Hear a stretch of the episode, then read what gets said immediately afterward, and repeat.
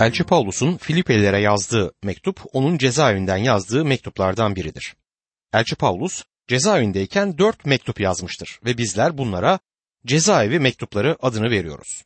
Bu mektuplar Efesliler, Filipeliler, Koleseliler ve Filimon'a yazılan mektuptur. Elçi Paulus'un Filipeliler mektubunu Avrupa'da Filipi kentindeki inanlara yazdığını biliyoruz. Bu mektup Paulus'un Filipi kilisesiyle olan harika ilişkisinden kaynaklanmaktadır. Gerçekten de bu kilise Paulus'a bütün diğer kiliselerden daha yakındı. Onun Filipelilere ve Filipelilerin kendisine olan sevgisi bu mektuba yansımaktadır. Ayrıca bu mektupta Mesih inanlılarının iman yaşamını nasıl yaşaması gerektiği ayrıntılı bir biçimde ele alınır. Bu hepimizin şimdi olduğu düzey değildir. Tanrı'nın olmamızı istediği bir düzeydir. Elçi Paulus Filipe'yi ikinci müjde yolculuğunda ziyaret etmiştir. Paulus ve Barnaba ilk yolculuklarında Galatya'ya gittiler. Orada muhteşem bir hizmetleri oldu. Ve karşılaştıkları zulme karşın birçok kilise kurdular. Elçilerin işlerinde bunları okuyoruz. Elçi Paulus ikinci hizmet yolculuğunda bu kiliseleri ziyaret etmek istedi. Yanına yine Barnaba'yı almak istemişti ama Barnaba ilk müjde yolculuğunun başında kendileriyle birlikte olan yeğeni Markos'un da kendileriyle gelmesinde ısrar ediyordu. Markos adlı gencin Anadolu'ya ayak bastıklarında korkup annesinin yanına evine döndüğünü okuruz elçilerin işlerinde. Ve Elçi Paulus da bu sebep yüzünden onu bir kez daha yanına almak istemedi. Bu yüzden bu durum Paulus'la Barnaba ekibini ikiye böldü. Barnaba Markos'u yanına alıp başka bir yöne gitti. Elçi Paulus kendisine eşlik etmesi için Silas'ı alarak Galatya'ya giderken kullandığı yolu izleyerek birinci hizmet yolculuğunda kurduğu kiliseleri ziyaret etti. Paulus bu bölgedeki hizmet etkinliklerini genişletmek ister gibi görünmekteydi çünkü bu bölgede büyük bir nüfus vardı ve bu nüfus oldukça çağdaştı. Aslında o zamanlarda Grek kültürü ve Grek öğreniminin merkezi buradaydı. Doktor Luka, Paulus'un güneye en önemli kent olan Efes'e gitmeye çalıştığını kaydeder. Ama güneye gitmeye çalıştığında Tanrı'nın ruhu onu engellemiştir. Güneye gitmesine izin olmadığı için Elçi Paulus kuzeye gitmeyi düşündü ama Misya sınırına geldiklerinde Bitinya bölgesine geçmek istedi. Ama İsa Mesih'in ruhu onlara izin vermedi. Elçilerin işleri 16. bölüm 7. ayette okuduğumuz gibi. Şimdi güneye ve kuzeye de gidemez. Doğudan gelmiştir ve geriye gidecek bir tek yön kalmıştır.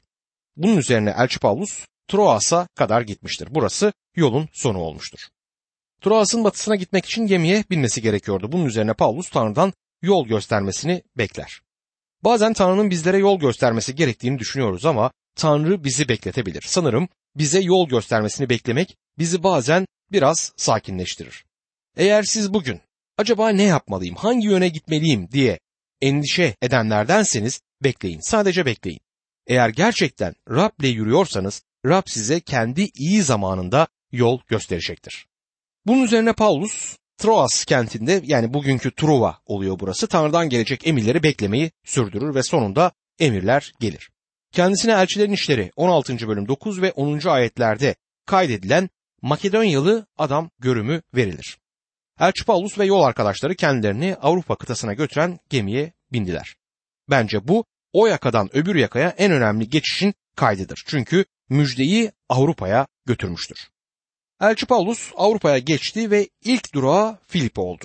Elçilerin işleri 16. bölüm 13, 14 ve 15. ayetler bunu şu şekilde anlatır. Şabat günü kent kapısından çıkıp ırmak kıyısına gittik. Burada bir dua toplantısı olabileceğini düşündük. Oturup orada toplanan kadınlarla konuştuk. Dinleyicilerden biri Tanrı'ya tapan Lidya adında Tiyatiralı bir kadın. Mesleği erguvan çiçeği renginde kumaş satıcılığı. Rab onun yüreğini Paulus'un söylediği sözlere önem vermesi için açtı. Lidya ev halkıyla birlikte vaftiz edilince yalvararak şöyle dedi. Eğer beni Rab'be iman etmiş sayıyorsanız evime buyurun orada kalın ve üsteleyerek dileğini kabul ettirdi diyor. Anlayacağınız gibi Paulus Makedonyalı adamın ırmağın kıyısında bir dua toplantısı yöneten Lidya adlı bir kadın olduğunu öğrendi. Bu dua toplantısı büyük bir olasılıkla Paulus'un Avrupa'ya gidişini epey etkilemişti. Ben Filipe'deki birçok insanın o kadınlar grubunun ırmağın kenarında gidip dua edişini gördüğünü ve bunun önemli bir şey olduğunu düşündüklerini tahmin ediyorum. Ama bu dualar en önemli Avrupa yolculuğunun gerçekleşmesine sebep verdi. Ve Lidya Avrupa'da İsa Mesih'e iman eden ilk kişi oldu. Elçilerin İşleri 16. bölüm 16 ila 18. ayetlerde devam eder. Lidya Paulus'un bu mektubu yazmış olduğu Filipe Kilisesi'nin bir üyesiydi. Bu kilisenin diğer üyeleri hakkında da bir şeyler biliyoruz. İşte bu ayetlerde şöyle yazar kutsal kitap. Cinlerden kurtulmuş bir kız vardı. Bu olayı elçilerin işlerinde şöyle okuyoruz. Duaya gidiyorduk. Kahinlik ruhu taşıyan köle bir kız bize rastladı. Kız falcılık ederek efendilerine bol para kazandırıyordu. Paulus'u ve bizleri izleyerek bu insanlar Yüce Tanrı'nın uşaklarıdır diye bağırıyordu. Size bir kurtuluş yolu bildiriyorlar. Günlerce böyle bağırdı durdu. Paulus çileden çıktı. Dönüp ruhu payladı. İsa Mesih'in adıyla sana buyuruyorum. Ondan ayrılasın. Ruh o anda kızdan ayrıldı. Ayrıca Filipili zindancı ve ailesi de bu kilisenin üyeleriydi. Elçi Paulus ve Silas gelirleri ellerinden giden bu tutsak kızın efendileri tarafından cezaevine atıldılar. Tanrı Paulus ve Silas için duruma öylesine el attı ki zindancı ve ailesi Mesih'e iman etti. Elçilerin İşleri 16. bölüm 30 ila 34. ayetler arasında olay şöyle aktarılır. Zindancı onları dışarı çıkarıp, efendiler dedi, kurtulmak için ne yapmalıyım? Onlar, Rab İsa'ya iman et kurtulacaksın dediler. Sen, ev halkında. Bundan sonra Paulus'la Silas'ı evine getirdi. Sofra kurdu. Tüm ailesiyle birlikte Tanrı'ya iman etmenin sevincini yaşadı diyor zindancı için. Bu olay tabii ki Filipe kilisesinde oldu. Öyle ki öykülerini bilmediğimiz bu kiliseye ait başkaları da vardı. Bunlar Elçi Paulus'a çok yakın olan kişilerdi. Yolculuklarında onu izlediler. Ona tekrar ve tekrar hizmet ettiler. Ama Elçi Paulus Yarışilim'de tutuklandığında iki yıl boyunca onun izini kaybettiler. Nerede olduğunu bilmiyorlardı. Sonunda Roma'da cezaevinde olduğunu öğrendiler. Bu insanların yürekleri ona doğru kaydı ve derhal Paulus'un ihtiyaçlarına hizmet etmek üzere bir armağanla vaizleri Epafrit'i yolladılar. Bunun üzerine Paulus kiliseye teşekkür etmek ve onlara olan sevgisini dile getirmek için bu mektubu yazdı. Galatyalılara yazdığı mektupta olduğu gibi düzeltecek bir doktrin, öğreti yoktu. Korintlilere mektubunda olduğu gibi davranışlarını düzeltmeleri de gerekmiyordu. Kilisede sadece iki kadın arasında küçük bir sorun vardı. Paulus mektubun sonlarında onlara öğütte bulunur. Durumu fazla ciddi görmediği bellidir. Elçi Paulus'un Filipili inanlara mektubu Hristiyanlığın önemli mektuplarından birisidir. Paulus'un Filipelilere mektubunun konusunu sizlere şöyle özetlemeye çalışayım. İlk olarak Hristiyan yaşamının felsefesini görürüz.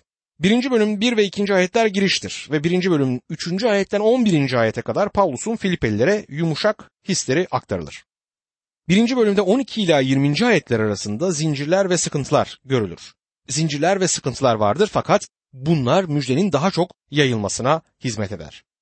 Yaşamda ya da ölümde Mesih'in bizim için önemi 1. bölüm 21 ila 30. ayetlerde görülür. Hristiyan yaşamının kalıbı 2. bölümün temel konusudur. Mesih'e olan düşünce alçak gönüllü bir düşünce olmalıdır diyen 2. bölümde 5 ila 8. ayetlerdir. 2. bölümde 1 ila 4. ayetlerde diğer konular ele alınır. Tanrı'da olan düşünce Mesih'in yüceltilmesidir. 2. bölüm 9 ila 11. ayetlerde. 12 ila 18. ayetlerde ise Paulus'un düşüncesi, Mesih'le ilgili düşünceleri aktarılır. İkinci bölümde 19 ila 24. ayetler arasında Timoteus'un düşüncesini Paulus'la aynı düşünceler, Timoteus'un düşüncelerinin Paulus'la aynı düşünceler olduğunu görürüz. Bu ikinci bölümde 25 ila 30. ayetler arasında ise Mesih'in sözleri aktarılır. Hristiyan yaşamının ödülü 3. bölümün konusudur. Paulus geçmişteki muhasebe sistemini 3. bölüm 1 ila 9. ayetler arasında değiştirir. Paulus şimdi için olan amacını da değiştirmiştir 10 ila 19. ayetler arasında. Elçi Paulus gelecek için olan umudunu değiştirmektedir. 3. bölüm 20 ve 21. ayetlerde. Hristiyan yaşamının gücünü 4. bölümde görürüz. Gücün kaynağı sevinçtir. 1 ila 4. ayetler bunu bize ifade eder. Gücün sırrı ise 4. bölüm 5, 6 ve 7. ayetlerde dua olarak aktarılır. Gücün tapınağı Mesih'i düşünmektir 4. bölüm 8 ve 9. ayetlere göre. Gücün tatmininin nerede olduğunu ise 4. bölüm 10 ila 23. ayetler Mesih'te diye yanıtlar. Şimdi Filipeliler 1. bölümde konu Mesih inanlısının yaşamının felsefesidir. Paulus'un Filipeliler mektubu pratiktir. Yaşadığımız yerle bize ulaşır. Bu mektubu çalışırken Efeslilere mektupta olduğu gibi göksel yerlerde oturmayız ama günlük pratik hayatımızda bu mektup bize konuşur. Kısadır ama harika bir içeriği vardır. Mektubun tatlılığı yaşamımızı zenginleştirir. Filipeliler 1. bölüm 1 ve 2. ayetler şöyle der. Mesih İsa'nın kulları ben Paulus ve Timoteus'tan Filipe'deki gözetmenler ve görevlerle birlikte Mesih İsa'ya ait olan bütün kutsallara selam. Babamız Tanrı'dan ve Rab İsa Mesih'ten sizlere lütuf ve esenlik olsun. Paulus ve Timoteus diyor. Paulus Timoteus'u kendisiyle bağlantılı bir şekilde sunar. Paulus bu genç vaizi alıp kendi yanında yetiştirerek ona cesaret verir. Paulus Timoteus adlı bu genci seviyordu. Timoteus, elçi Paulus'un Rab'deki oğluydu. Çünkü Paulus onun Rab'be iman etmesine yardımcı olmuştu ve Paulus onunla ilgileniyordu. Paulus sürekli olarak bazı genç vaizleri kendisiyle özdeşleştirmektedir. Elçi Paulus'un Timoteus hakkında neler hissettiklerini anlıyorum. Paulus'un adı yüzyıllardır günümüze gelmiştir ve Paulus'un adını duyduğumuz her yerde Timoteus'un da adını duyduk. Bunun nedeni Paulus'tur. Bu gerçekten harika.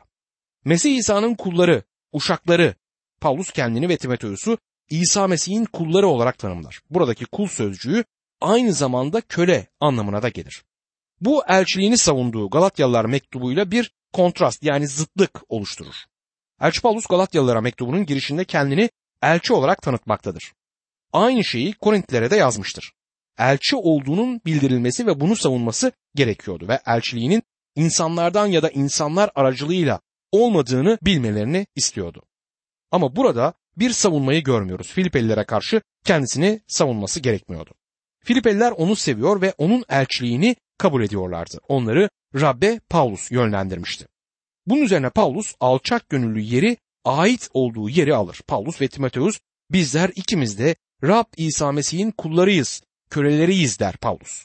Filipe'deki gözetmenler ve görevlerle birlikte Mesih İsa'ya ait bütün kutsallara selam der.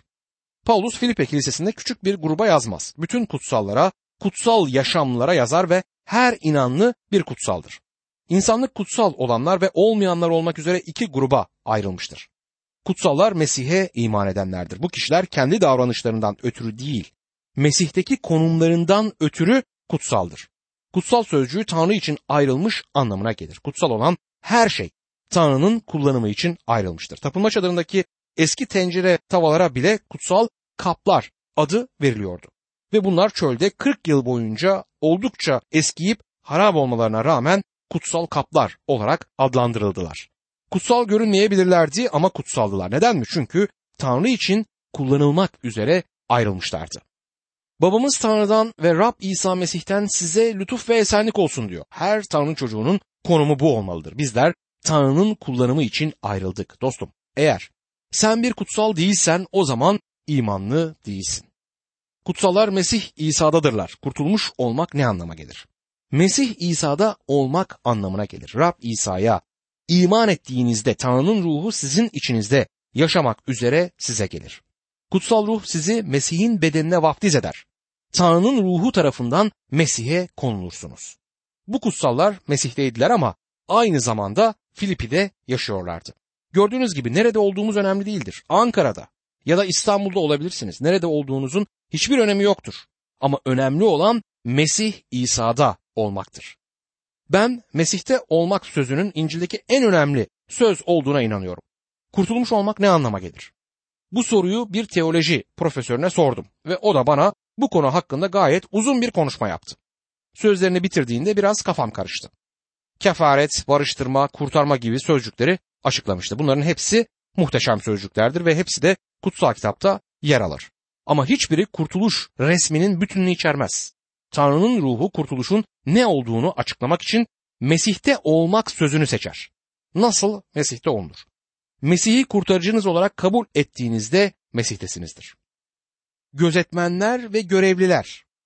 Paulus'un bu yerel inanlar topluluğunun önderlerine de hitap ettiğine dikkat edin. Gözetmenler ruhsal bakımdan olgun olmaları gereken kişilerdir. Görevliler dünyasal hizmetleri yerine getiren ruhsal kişilerden söz eder. Elçilerin işleri 6. bölüm bunu bize daha ayrıntılı anlatır. Size lütuf ve esenlik olsun diyor. Bu tür bir hitap şeklini Pavlus'un mektuplarının hepsinde bulursunuz ve lütuf ve esenlik her zaman aynı sıralamada yer alır. Lütuf ve esenlik sözcüklerinin her ikisi de Pavlus'un zamanında çok kullanılan sözcüklerdir. lütuf ya da kayra Grek dünyasındaki selamlama sözcüğüydü. Grekçe'de charis'tir. O zamanlar sokakta yürürken insanlar birbirlerini bu sözle selamlarlardı. Hatta bu selamlama günümüz Yunanistan'da hala kullanılmaktadır. Kayra anlamına gelir. Bu sözcüğü bizim iyi günler sözünü kullandığımız şekilde kullanmaktadırlar.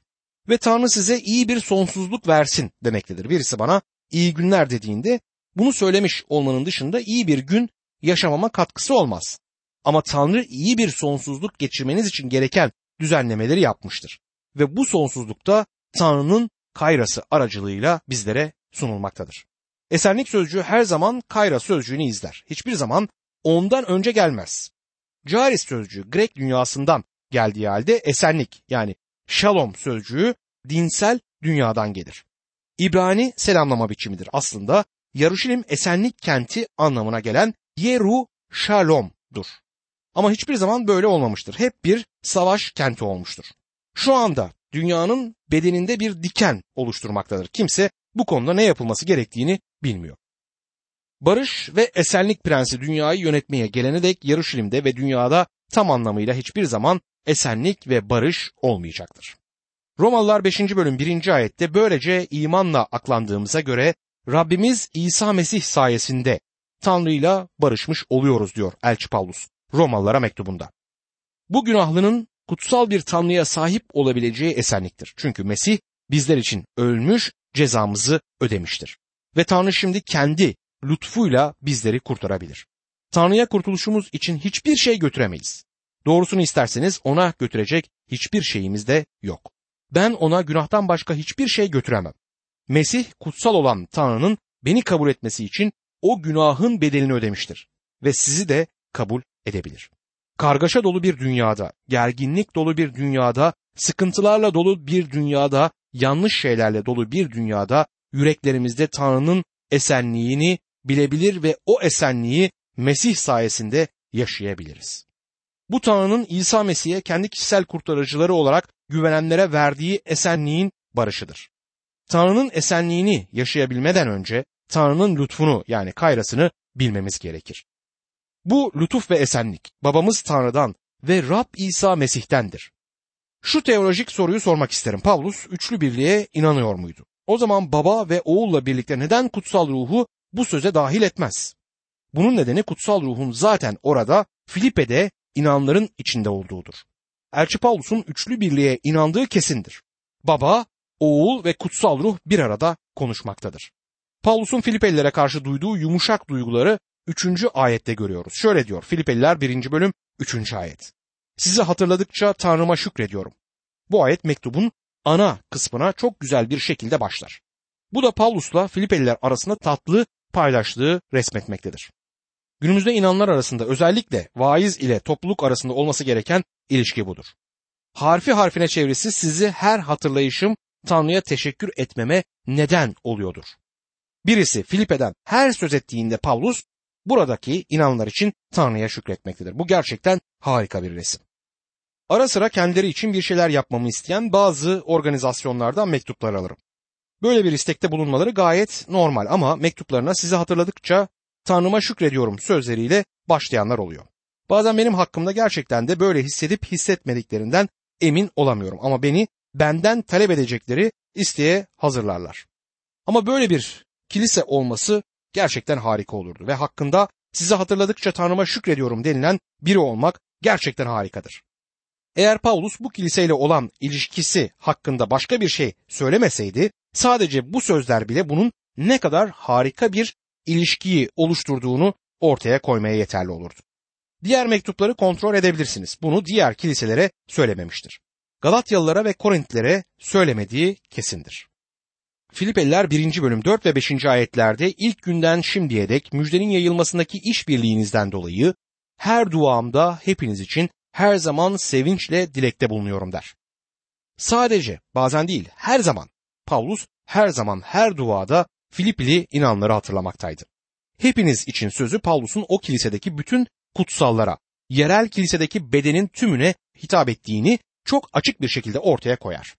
Bu mektubun son bölümüne geldiğimizde Filipi Kilisesi'ndeki Sintiki ve Evodia adlı iki kadın arasında küçük bir anlaşmazlık olduğunu göreceğiz. Bu yüzden Paulus bir grubun bir diğerine size değil bize yazıyor dememesi için başlangıçtan itibaren çok dikkatli davranır. Sevinçle dilekte bulunuyorum. Bengel bu mektubun özetinin ben seviniyorum siz de sevinin olduğunu söyler. Elçi Paulus'un bu mektubu yazarken nerede olduğunu aklımıza getirdiğimizde bunun ne kadar dikkate değer bir söz olduğunu anlarız. Roma'da hapisteydi. Büyük bir olasılıkla o sırada Mamertin cezaevinde değildi ama herhalde yine de benzer olumsuz şartlar içindeki başka bir cezaevinde yaşıyordu. Sevinç sözcüğü bu mektupta 19 kez geçmesine rağmen hiçbir zaman ona sevinç mektubu adı verilmesi gerektiğini düşünmedim. Bütün sözcüklerden daha çok geçen bir sözcük seçecek olursak İsa Mesih'in adını bu mektupta görürüz. İsa'nın adı bu mektupta 40 kereden fazla geçer. İsa Mesih mektubun merkezidir. Sevinç kaynağının ta kendisi İsa'dır. Bu yüzden vurgu sevinç yerine İsa'da olmalıdır. Göreceğimiz gibi iman yaşamının felsefesi İsa ile ilgilidir. Kalıp İsa ile ilgiliydi. İman yaşamının bedeli İsa ile ilgilidir. Güç İsa'dadır. Aslında bir inanının yaşamına sevinç getiren Mesih'le kişisel ilişkisidir. Kiliselerde dışsal yollarla sevinç oluşturmaya çalışır. Bir programımız var. İnsanlara gelin ve zevk alın derler. Birlikte yemek yeriz ki insanlar birlikte yemek yemekten hoşlanır. Bunun üzerine sevincimiz olduğunu söyleriz. Aslında sevinç dışsal durumlara bağlı değildir. Gerçek sevinç bireyin içindeki duruma bağlıdır. Yaşama karşı doğru bir tutuma bağlıdır. Hayatta payınıza düşenler hakkında şikayet ediyorsanız sevinç yaşayamayacağınız kesindir. Kilisedeki bir yemeğe gidip biraz güzel vakit geçirebilirsiniz ama o sevinç olmayacaktır. Sizler ve ben kendimizi Tanrı'nın isteğinin merkezinde bulduğumuz yere vardığımızda ve içinde bulunduğumuz durum ne olursa olsun onun isteğinde olduğumuzu bildiğimizde o zaman yaşamımızda sevinç olacaktır. Elçi Paulus ne zaman dua etsem hepiniz için her zaman sevinçle dilekte bulunuyorum diyor. Dua zamanı Paulus için büyük bir sıkıntı değildi. Aman yine bu insanlar için dua etmek sıkıntısını yaşayacağım demedi. Hayır bunun yerine işte burada cezaevindeyim. Siz Filipeliler için dua etmek zevkli benim için diyor. Yüreğime sevinç getiriyor diyor. Bu insanlar için Tanrı'ya şükrettiğini söyledikten sonra bunun nedenini de bildirir.